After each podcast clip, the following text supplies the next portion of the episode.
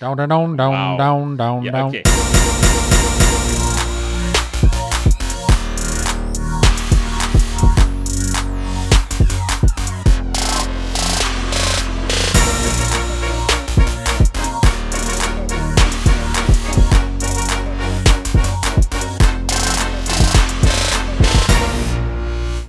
Got a uh, mishmash of a lot of different things to talk about in this 434th episode of Unscripted as we thank you for joining us and uh, welcome you to this edition of our little program. Mike and Chris with you. A lot of things to talk about. The first couple of episodes have been pretty heavy in the National Football League and in the college football because obviously those are two big ticket items, but obviously there's a lot of things going on uh, in the wonderful and wacky world of sports from other sports, like, uh, and again, it always seems to go back to Wisconsin for me, but I got to tell you, I saw the Milwaukee Bucks and the Los Angeles Clippers on Friday night from the Fiserv Forum in Milwaukee. Middle of the third quarter, Milwaukee's up by 41. Um, Doc Rivers pulled his starters, including Kawhi Leonard and Paul George, with nine minutes to go in the game, and they were down by 38. I don't think there's any question that the best team in the NBA in the Eastern Conference is the Milwaukee Bucks. Uh, their point differential is 12 points uh, per game. They're winning their games by more than an average of 12 points per game. That that they come to that number depending on the points that they score and the points that they give up. And the best point differential has been Milwaukee so far this year at 12.0. But I'm getting forward and getting very looking forward, I should say, to a matchup coming up within the next couple of weeks with the Milwaukee Bucks hosting the Los Angeles Lakers when you'll have LeBron James and Anthony Davis visit Brewtown. I still can't. I got to say this, and anybody from the state of Wisconsin that's listening to Unscripted, where in the hell did they come up with Cream City? I have no idea what that is. For Milwaukee? Yeah, Cream City. Cream City. I can find out. They've got you. a jersey now that says Cream City on there. Their their home Oh, alternative, and I don't know what the hell Cream City means. I'm wondering because of all the brewer all the breweries and the making of the beer, or is it because of all the the cheese products that are made in the state of Wisconsin? I don't know. Um, but I'm trying to figure out what Cream City means, and I'm from freaking Wisconsin, and I don't know what Cream City means. But I've got a. I've got the answer here. yeah, hit me, please. Ah, all right. Uh, the answer might surprise you. It has nothing to do with the dairy industry. Hmm. Or the beer industry. Uh, no, Oh, no. okay. Milwaukee's known as the Cream City because of the yellow cream colored bricks that were first discovered and made here in the 19th century. Those bricks were used for many of the buildings and businesses, breweries, schools, throughout the 19th century. Hmm. To take a look at some of the creamy colored structures, uh, they went and did this or whatever, but yeah, so I guess they were just, they used this Cream City brick and everything was kind of cream colored there in the 19th century. Well, see, you can teach an old dog new tricks. I had no idea. I would have been. I would have thought it was something involved the dairy industry because Yeah. Wisconsin is obviously famous for all the dairy products we produce and all the beer we produce. Um, but I had no idea. But I can tell you this: their basketball team looks very, very good, and um, they really did a number on Kawhi Leonard and Paul George on Friday night. The Bucks are back in action later tonight, taking on the Orlando Magic as they go for their 15th consecutive 14th or 15th consecutive win. They are now 20 and 3 and a half game behind the Los Angeles Lakers who won their 21st game against three losses last night as Anthony Davis put up 50 for the Lakers in their win over the Minnesota Timberwolves. So we can talk about the NBA if you'd like. Certainly we can talk about that. I want to talk about a little baseball as we finally here on this 434th edition of our little program, we have some breaking news.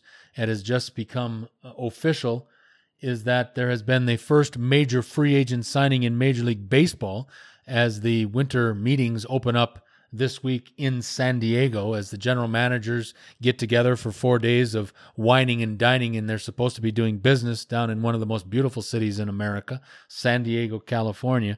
But the first big news of the winter meetings has broke, and that news is that the Washington Nationals, the defending World Series champion Nationals, have re-signed their stud pitcher Stephen Strasburg to a seven-year, $245 million contract.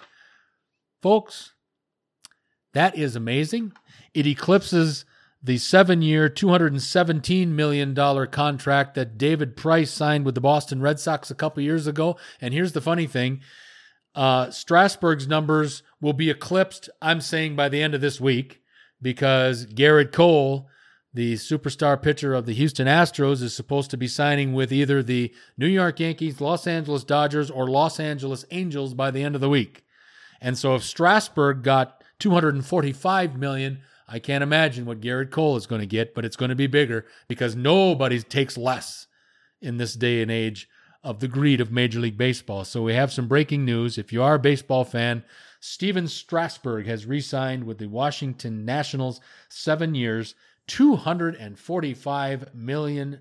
I have one more other baseball news before we get on to something interesting.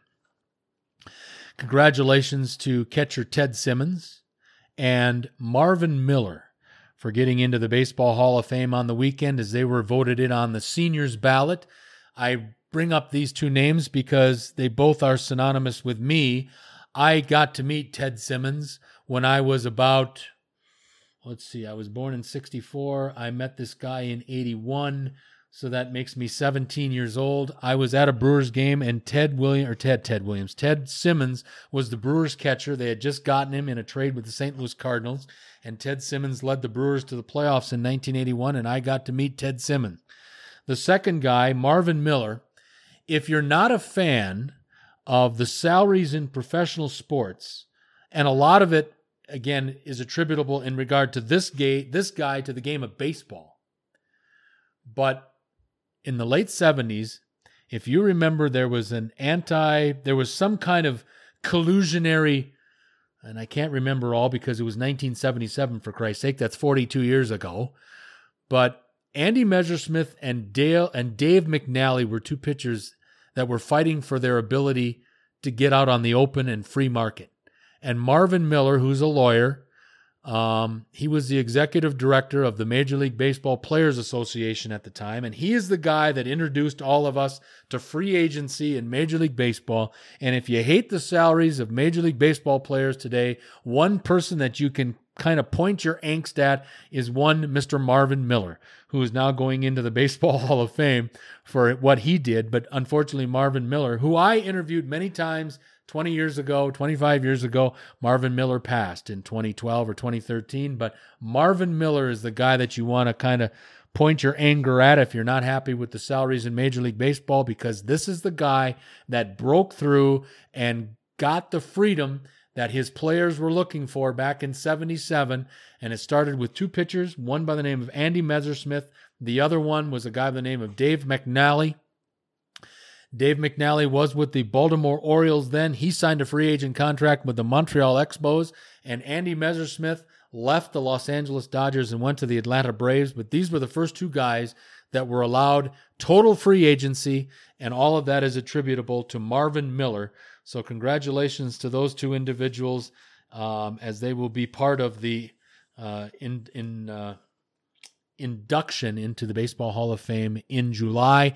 The regular guys, like uh, I don't know who's up on the ballot this year, but those those names will be re- announced at the end of January. Again, we welcome you to this 434th episode of Unscripted, and I guess I want to start. I want to talk some National Hockey League, and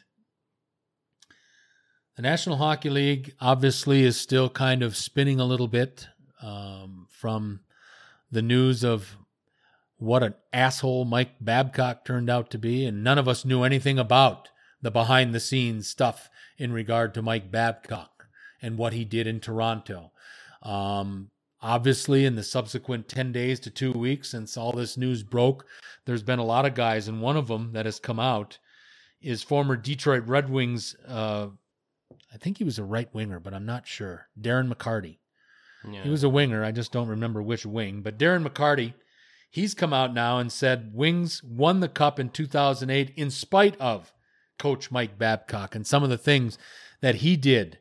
Uh, and there was a guy that he specifically pointed out, Johan Franzen, who had some problems. And he got so scared because Babcock would take out some of his frustrations on this guy that that Franzen developed like these I don't know, nervous ticks or whatever when Mike Babcock came around. So interesting that these stories keep coming out. And I think, as I mentioned in our episode that Chris so wonderfully titled Just the Tip of the Iceberg, I think this is just the tip of the iceberg.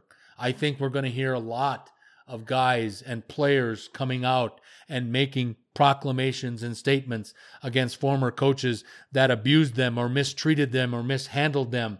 And obviously, when we talked last week about what happened to Bill Peters in regard to his resigning as the head hockey coach or the head coach of the Calgary Flames and what has transpired there. And we heard the, the scuttlebutt of what Rod Brind'Amour brought forward that, oh, yeah, what Bill Peters was doing here was, oh, we all knew about it. And I passed it on to management and management handled it. And then you got Ronnie Francis involved.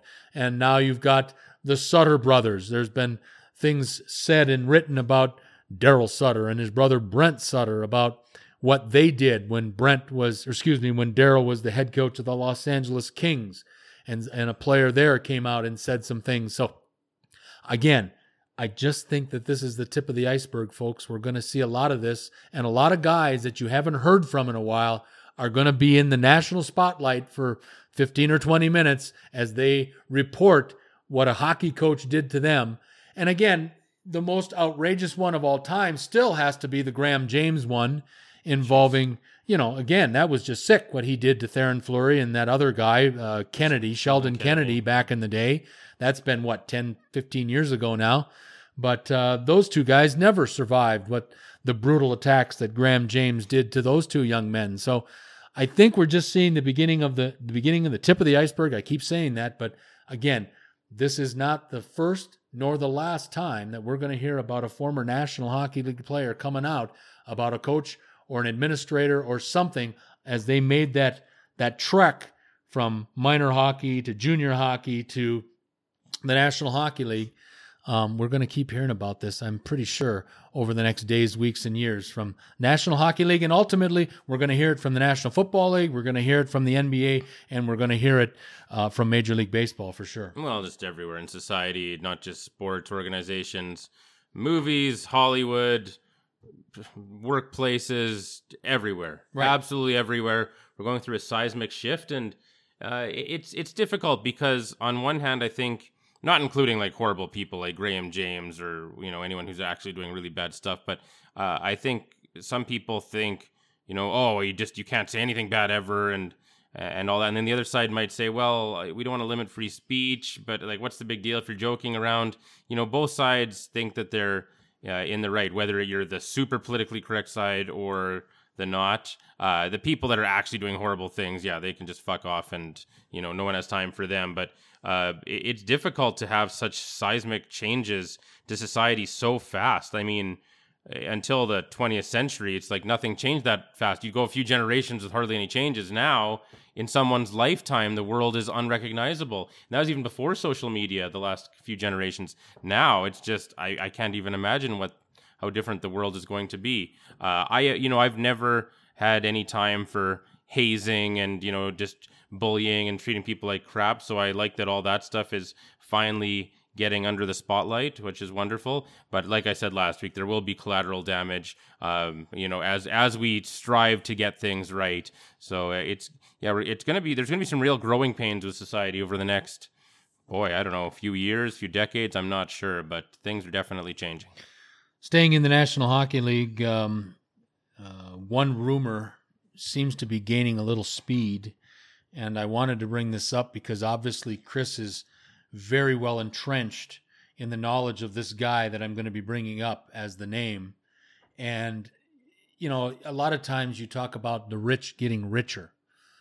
And that obviously uh, bodes, what you know, bodes in all professional sports. You've got teams that are are very talented and yet they bring on one more guy and you hear the term rich getting richer well, if this true this rumor is true, this truly is uh, the rich getting richer. The Colorado Avalanche supposedly have made some calls to New Jersey Devils general manager Ray Shero. He's most famous for his years as the general manager back in the day of the New York Islanders. Also was the general manager for years of the Pittsburgh Penguins. Won Stanley Cups in both of those stops. Now he has the ultimate the ultimate rebuilding job in New Jersey. Last week he fired his coach, if I'm correct. And and Chris was the one that called that one at the beginning of the season. Exactly. Chris called that one and said he's gone. And sure enough, he's gone. I don't remember his name. He wasn't there very Uh, long. John Hynes. Thank you, sir. But anyway, he's gone. And now it's basically who's getting off the Titanic first. And the first name that I've heard, and the Colorado Avalanche are one of two teams that have supposedly called Ray Shero, the other one being the Arizona Coyotes, in regard to the availability of Taylor Hall. Taylor Hall, of course, made his name when he was a first overall draft pick, had some great years in Edmonton, took off when he was traded to New Jersey a couple years ago, had a great year. A lot of believe a lot of people, including myself, thought he could have been the Hart Trophy winner. He was that good. He did win the Hart Trophy. I mean, yeah. See, I was right. Yeah. I knew I was right. Uh, but anyway, the rumor is is that Colorado has made a call to Ray Shero. Shero is is working with whoever the general manager. Well, it's Joey. It's Joey Sakic, the general manager, Burnaby Joe, in Colorado, and supposedly they have had a conversation about assets in regard to what could you send. And then I also heard over the weekend that, and this is from Elliot Friedman, Colorado has one of the deepest talent bases in the National Hockey League. They've got guys everywhere at every level of their organization. Burnaby Joe has stacked his team to where you can make a trade and you've got some young assets the teams that are tanking or giving up or whatever that they would want as part of a rebuilding. And that's why Colorado is probably attractive to New Jersey because they've got some assets, young assets that could help further the rebuilding job in New Jersey. But what would you think? I wanted to ask you this when I heard this. Almost called you this weekend, but I knew you were busy. I just want to know your thoughts of Taylor Hall coming back to the Western Conference and making, I think, a hell of a contribution to a team that you now got Landeskog is back, MacKinnon is back. You add uh, Taylor Hall to this offensive team, and Colorado could be a fucking dynamo hockey team. Yeah, I mean, geez, I mean, pretty much everyone's got Nate MacKinnon in their top five or at least top ten. And if if you remember in our NHL preview, we had our Vancouver bureau chief Sean Dode on the program, and he said he thinks Renton's even more talented Yeah. than MacKinnon. You stick Taylor Hall with them. what a right. what a terrifying line! And then you have so many so much depth for the rest of the roster. Um, I'm not sure. I, I'm not sold on their goaltending personally, but uh, you know Joe Sakic doing a great job.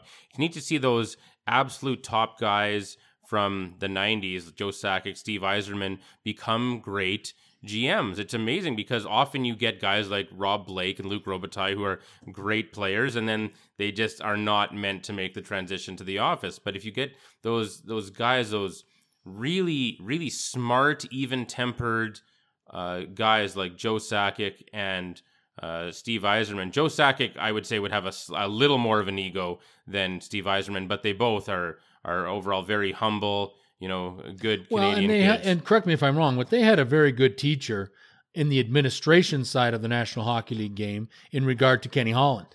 oh, sure. Well, And well, Kenny Holland is doing a hell of a job up well, in Steve Yzerman, Steve Yzerman certainly had that For uh, sure. Yeah, uh, but yeah, no, absolutely. And but I mean, I I think uh, Rob Blake and Luc Robitaille, if you would have had Ken Holland teach them, I don't know if they would have learned a thing. to be Well- honest, to be honest with you, so True. I don't know, but yeah, Joe Sakic doing a great job. Good for him.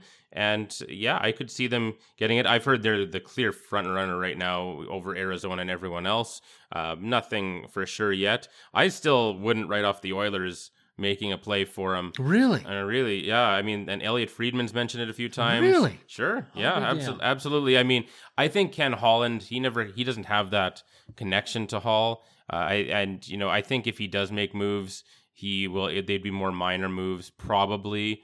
Uh, I mean, and you'd have to give up like a major prospect like an Evan Bouchard, recent 10th overall pick of us. Probably have to give him up just to get Taylor Hall as a rental for this season. And then that's it. And then I don't know if we could afford him with a salary cap. So, and I'm sure someone else would offer him more. So I don't know if it's really worth it for that. So I don't, I don't really quite see it. I think it's possible, but it sounds like Colorado's quite interested, and I don't blame them at all. Uh, man, that is a scary team up and down.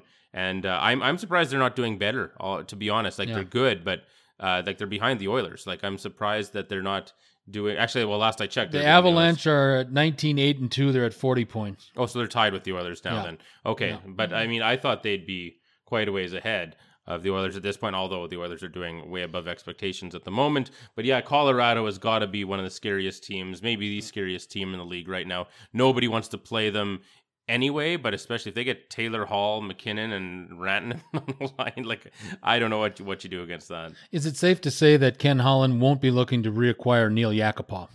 Yeah, yeah, that's okay, good. um, back to the National Football League. Um, it's funny as we're now just well, except for one game tonight. Um, we're three weeks from the completion of this 100th National Football League season, and you think about it. Um, after three weeks, after three more weeks, there'll only be 12 more teams playing. 20 teams will be getting ready for the April uh, draft, and they'll be well. Actually, they'll be getting ready for March the first when the free agent frenzy period starts. But then they'll be getting ready for the end of April draft. But we've already seen um, Ron Rivera released from his duties as the head football coach of the Carolina Panthers, and just kind of thinking, you know, and I want Chris to chime in on this as well because I value his opinion. But I think that this could be one of the most active in regard to coaching, hire, hirings, and firing. I think this could be one of the most impactful and busy off seasons for the hiring and firing of head football coaches in the last five to 10 years.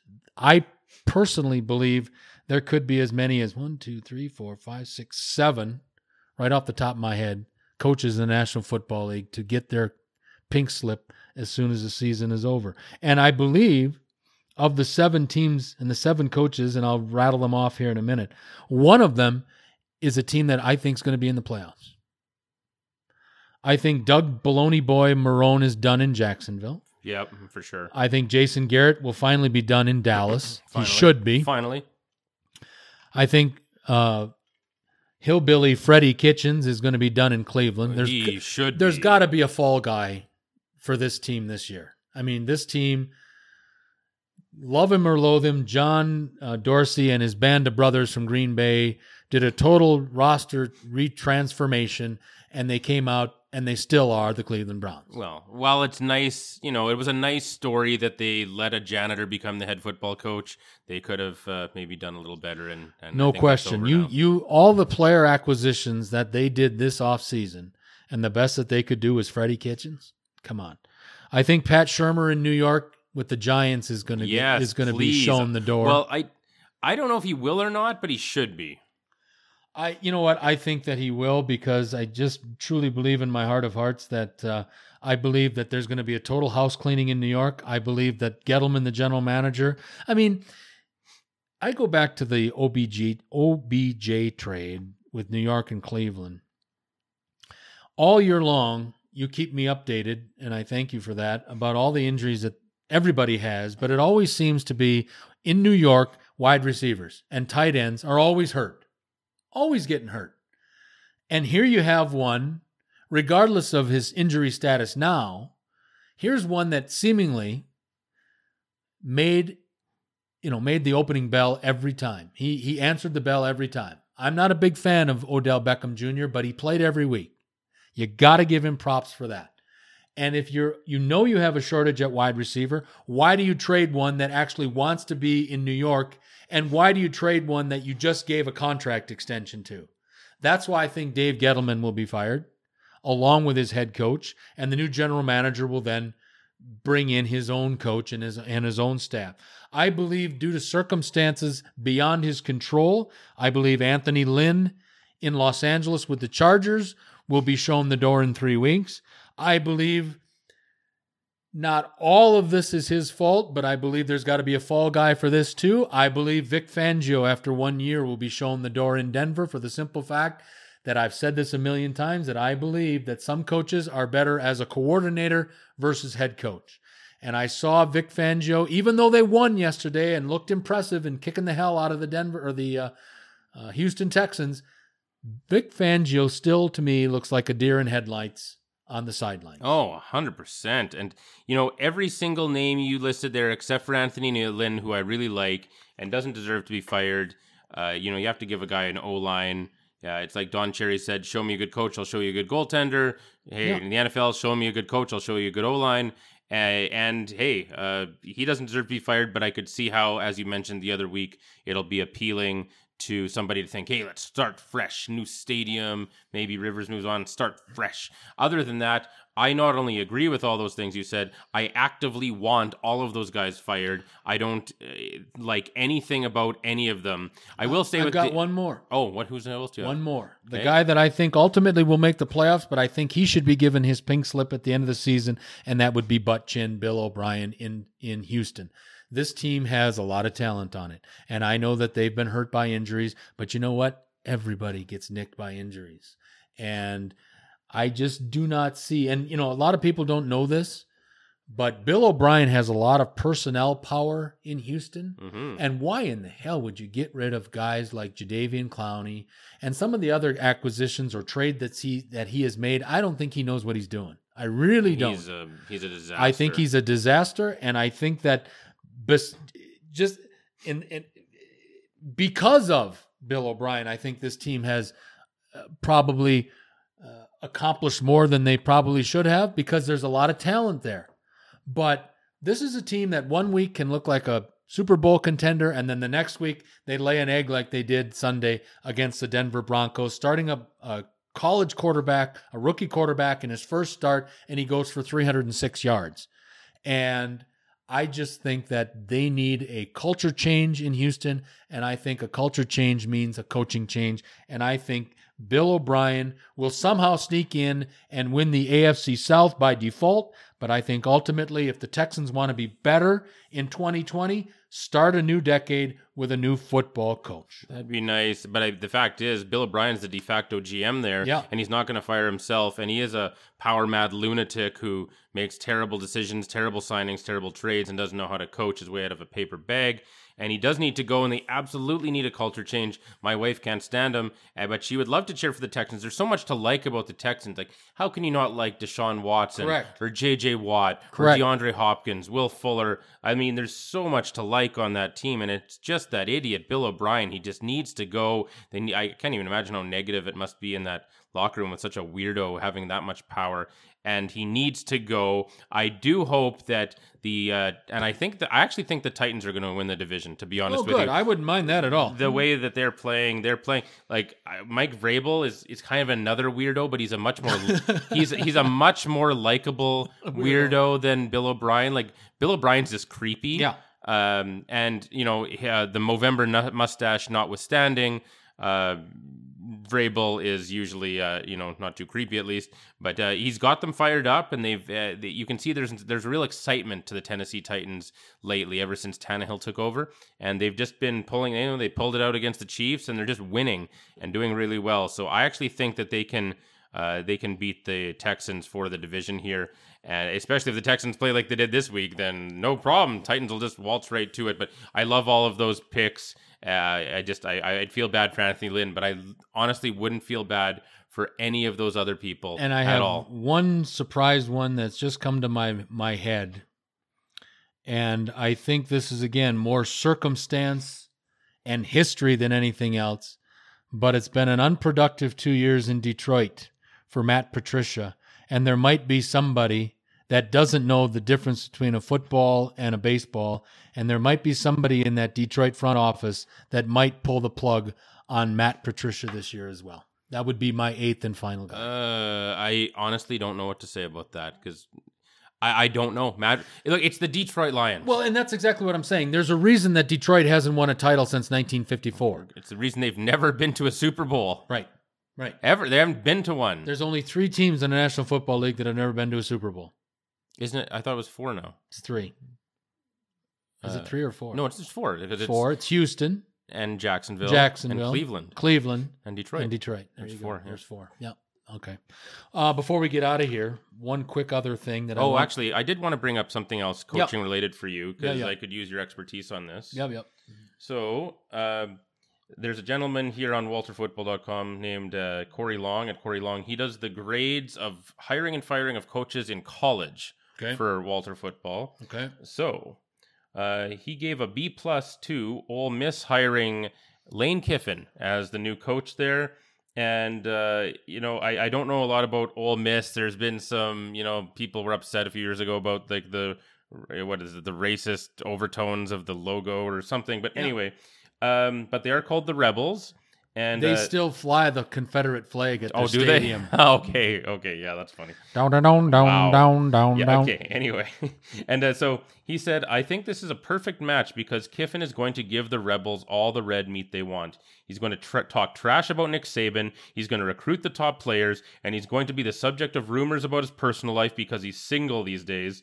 Finally, the Rebels get a true rebel to lead their football program. No question. A brilliant hire by whoever the the uh, athletics director is at Ole Miss University. Um, this guy is a lightning rod for enthusiasm. But I will say this: he will get the uh, Ole Miss program on the right road, but he'll be gone within four or five years because he'll have worn out his welcome. He's one of these guys that is just such a lightning rod for controversy and stupid stuff that comes out of his mouth. And and going and taking on Nick Saban is just you know you've got to have. laugh. It makes me Well, smile. no question. It makes me laugh. that I isn't real good for career success, especially in the Southeastern Conference with a guy that's won five national championships at Alabama, and he won a sixth when he was at LSU. Um, I think the best hire, college coaching wise, this weekend was Mike Norvell from Memphis going to Florida State. Uh, Mike Norvell has done an unbelievable job at Memphis. Um, what he has done with no facilities in an in a, in the American Conference, which isn't a, a Power Five conference, but what he has done at that university in four years is unfreaking believable. And if nothing else, after bumbling up Willie Taggart and then bumbling up uh, or losing Jimbo Fisher, Florida State finally has got the right guy to get this program back where it needs to be. And I am just really enthusiastic for the Florida State program to bring a guy with as much with as much uh, character and as much credibility than Mike Norvell. He'll do a great job in Tallahassee, Florida, and he's the kind of guy that Florida State needs to get back. I mean, can, you can't believe how unbelievably competitive it must be to be in the state of Florida when you've got Florida State, Florida, Miami of Florida, and then you've got teams like South Florida, uh, Florida International, uh, UCF. UCF. I mean, there's just so many big time colleges in Florida, and they're all trying to get the same kids because the state of Florida is just rich of high school uh, football athletes. The competition to have a guy at the head of your program that's credible is huge, and I think Florida State had just hit a home run with the, with the naming of Mike Norvell to be the next head coach in, in Tallahassee. Great job by Florida State. Well, what this Corey Long says here is, um, I, I just just just to finish off with um, with Lane Kiffin there. I, I love the idea of Nick Saban sitting there and everyone like the cartel of old men who decide everything is sitting there just worshiping the guy. And this guy comes in and he's willing to talk trash about him. I love that. If you want to get some relevance and you can bring in a guy who's going to just pick a fight with the big dog and just go punch him in the face, I love that because as Corey Long says, I give the Ole Miss Rebels credit for one thing.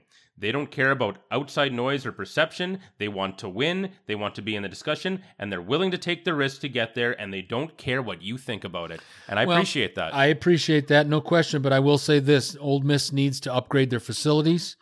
If they're that serious, and obviously to make a commitment to bring in long, Li- excuse me, Lane Kiffin as your new head coach, that was probably more money than they wanted to spend on a coach. But if you're going to spend that kind of money on a coach, then you better upgrade your facilities, and they need to do that in Oxford, Mississippi, and hopefully for them and the SEC West.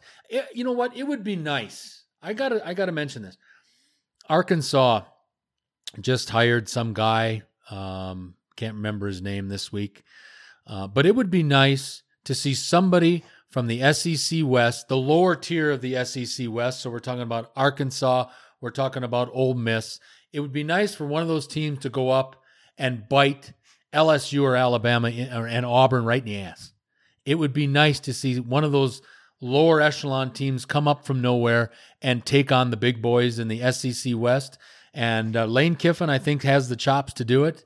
It'll be interesting to see, but I'm very interested to see these lower echelon teams that have been at the bottom of the SEC West for a long, long time. I mentioned Arkansas. I mentioned uh, uh, Ole Miss.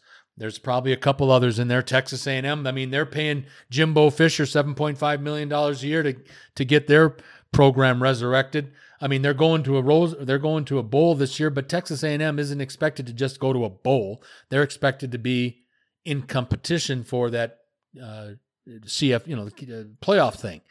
Um, when you're paying your coach $7.5 million, that's what they expect too. So I'm very excited to see the SEC West in the next couple of years, and I'm hoping that some of those bottom feeder teams have have hired the right guy where they can make a difference in that division, and we don't have to always endlessly hear about Nick Saban at Alabama, and we don't have to hear about Orgeron, Ed Orgeron at LSU, and Jimbo Fisher at Texas A&M. Let's get let's let the little boys win some too.